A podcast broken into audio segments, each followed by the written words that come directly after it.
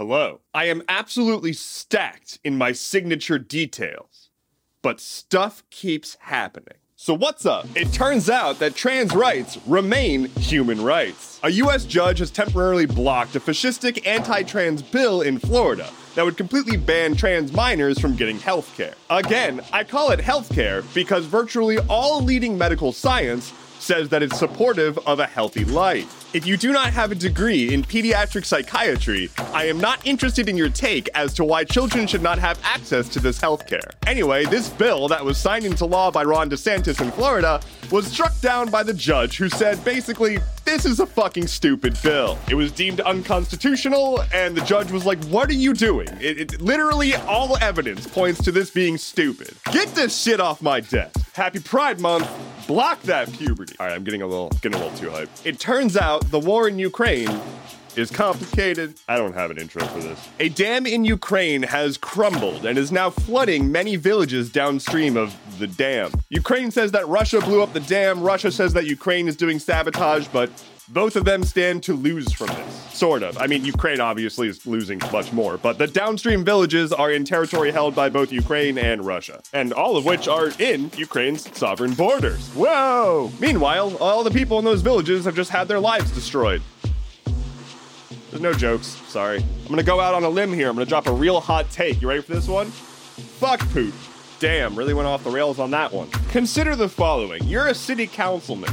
Everyone in your city has been protesting a potential project for years. You just sat in like 12 hours of testimony from local citizens saying, hey, I hate this project, don't fund it. And then you vote to give this project $30 million. That is what's happening in Atlanta, as the city council has voted 11 to 4 in favor of giving $30 million to the proposed Cop City project, leveling a forest to build a massive training facility to teach cops to have better urban warfare techniques. Instead of, you know, having a forest where people can go be in the woods and nature, we just don't have realistic enough simulations of oppressing black people. This project has been heavily protested by locals, and they've already murdered several protesters, claiming that they were being violent. And it turns out the protesters were just kind of chilling and got shot dozens of times. But hey, maybe it has something to do with the fact that there have been years of protest against this, and they haven't been heard. You know, the actual locals, the people whose lives will be impacted by this. A spy has died.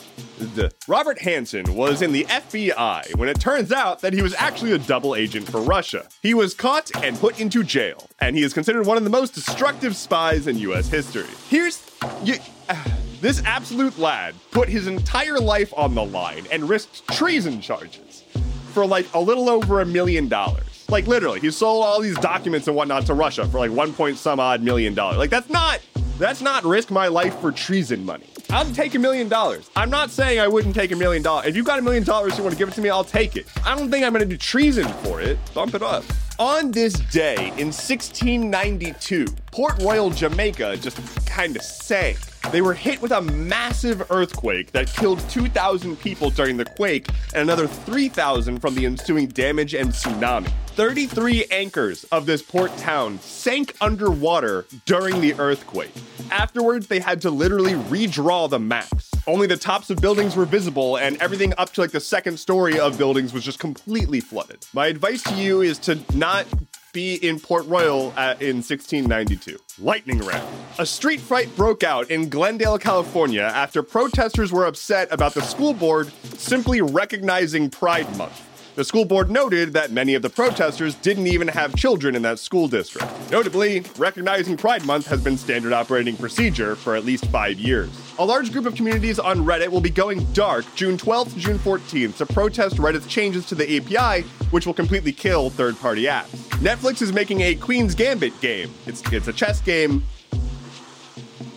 but Queen's Gambit. It's Instagram's turn to roll out an AI chatbot, as rumors are swirling that they're working on one. The Human Rights Campaign has declared a state of emergency for queer people in the US, given I mean, I'm just going to gesture broadly. Microsoft has been hit with a $20 million fine for mishandling children's data. The SEC is suing Coinbase, the crypto company, for, I mean, guess. Just take a guess. It's financial crimes. And finally, for today, Apple had WWDC, in which they announced a whole bunch of new stuff, including their $3,500 VR headset. Thank you so much for listening to today's episode of Stuff Keeps Happening. Head to stuffkeepshappening.online for sources, bonus content, and I need to get a list. I need to get a list of things to say here. My name is Endeavorance. I'll be back on Friday. Take care and be well.